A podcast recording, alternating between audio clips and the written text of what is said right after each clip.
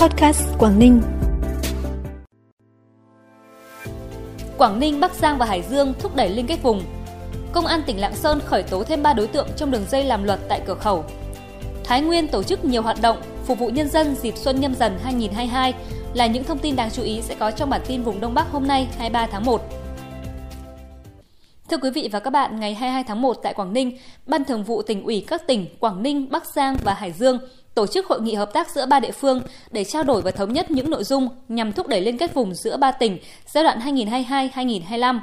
Tại hội nghị, lãnh đạo ba tỉnh đã cùng trao đổi ý kiến và chỉ ra những hạn chế trong hoạt động hợp tác giữa ba địa phương. Đó là chưa khai thác tốt tiềm năng thế mạnh của các địa phương, chưa có sự liên kết chặt chẽ theo phương thức đa phương, phần lớn các chương trình hợp tác mới chỉ dừng ở song phương giữa các tỉnh, chưa thực sự tương xứng và chưa thường xuyên liên tục, chưa tạo được tính kết nối trong chuỗi các hoạt động phát triển kinh tế xã hội.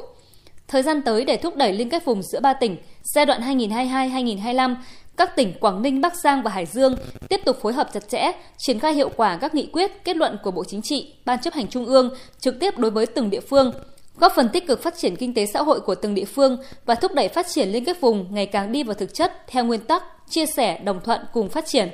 Trong đó tập trung phối hợp triển khai chiến lược thích ứng an toàn, linh hoạt, kiểm soát hiệu quả dịch COVID-19, tăng cường hợp tác liên kết vùng, thúc đẩy phát triển kinh tế xã hội nhanh bền vững gắn với bảo đảm vững chắc quốc phòng an ninh. Tiếp tục hợp tác trong xây dựng hồ sơ khoa học quần thể di tích và danh thắng Yên Tử trình UNESCO công nhận là di sản thế giới và xây dựng hồ sơ khoa học di sản văn hóa lịch sử chiến thắng Bạch Đằng.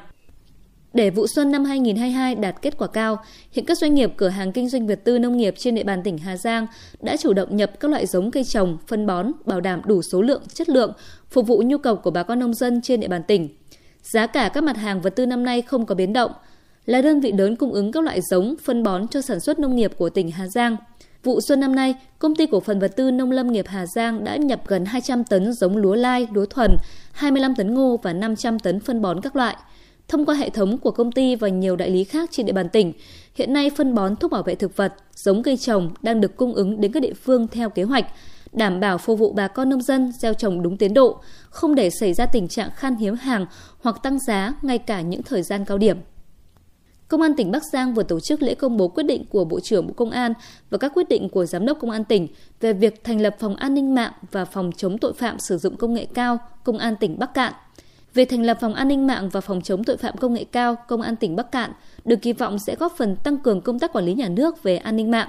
trong đó có việc phòng ngừa phát hiện ngăn chặn, điều tra, xử lý các hành vi vi phạm pháp luật, tội phạm mạng, tội phạm sử dụng công nghệ cao, xâm phạm an ninh quốc gia, trật tự an toàn xã hội, quyền và lợi ích hợp pháp của tổ chức cá nhân trên địa bàn tỉnh Bắc Cạn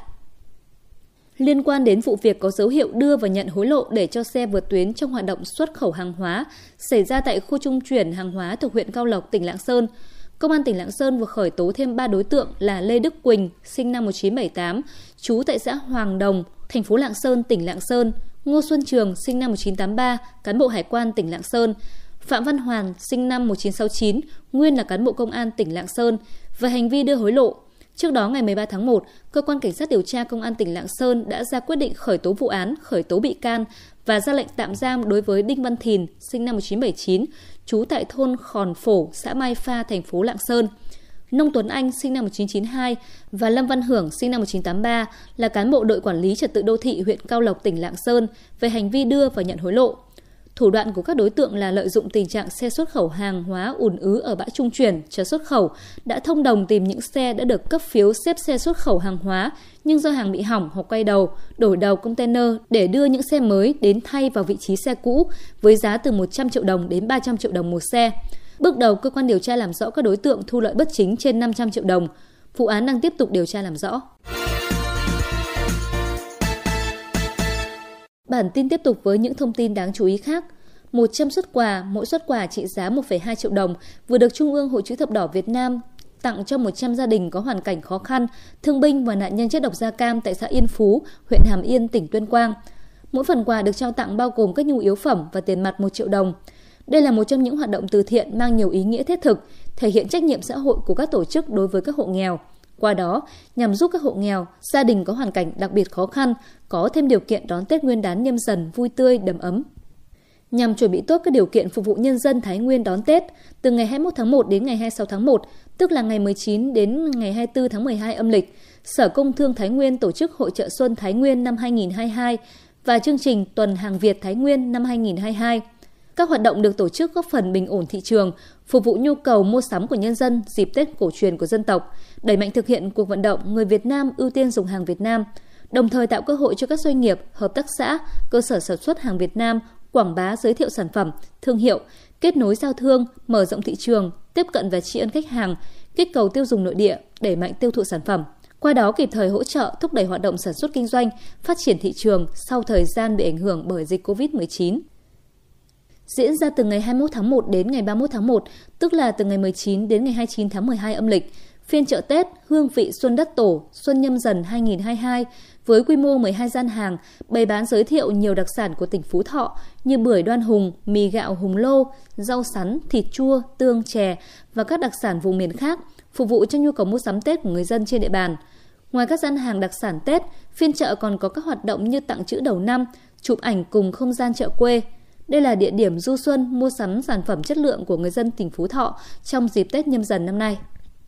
Hội báo Xuân nhâm dần do Hội Nhà báo tỉnh Cao Bằng phối hợp với Thư viện tỉnh Cao Bằng tổ chức sẽ diễn ra từ ngày 24 đến ngày 26 tháng 1 tại Thư viện tỉnh Cao Bằng. Đây là dịp quảng bá tôn vinh sự phát triển mạnh mẽ và những thành tựu to lớn của báo chí Việt Nam trong năm 2021, qua đó khích lệ giới báo chí nỗ lực thực hiện chức năng, nhiệm vụ của báo chí cách mạng Việt Nam – đồng thời giới thiệu với nhân dân trong tỉnh Cao Bằng những ấn phẩm báo chí trung ương và địa phương, đặc biệt là báo Xuân Nhâm Dần năm 2022,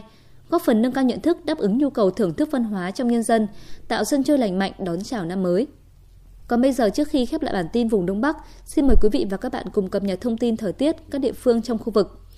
Theo Trung tâm Dự báo Khí tượng Thủy văn Quốc gia, ngày hôm nay do rãnh gió Tây di chuyển dần sang phía đông nên mưa chỉ còn xảy ra tại một số tỉnh như Quảng Ninh, Lạng Sơn – Nền nhiệt thấp nhất có xu hướng tăng nhẹ so với những ngày trước và phổ biến ở mức từ 16 đến 19 độ. Riêng các tỉnh vùng núi như Lạng Sơn, Cao Bằng, ban ngày trời giảm mây có lúc hưởng nắng nhẹ vào trưa chiều. Nhiệt độ ban trưa tăng đáng kể so với những ngày trước và phổ biến ở mức 21 đến 24 độ. Và thông tin thời tiết cũng đã khép lại bản tin vùng Đông Bắc sáng nay. Cảm ơn quý vị và các bạn đã chú ý đón nghe.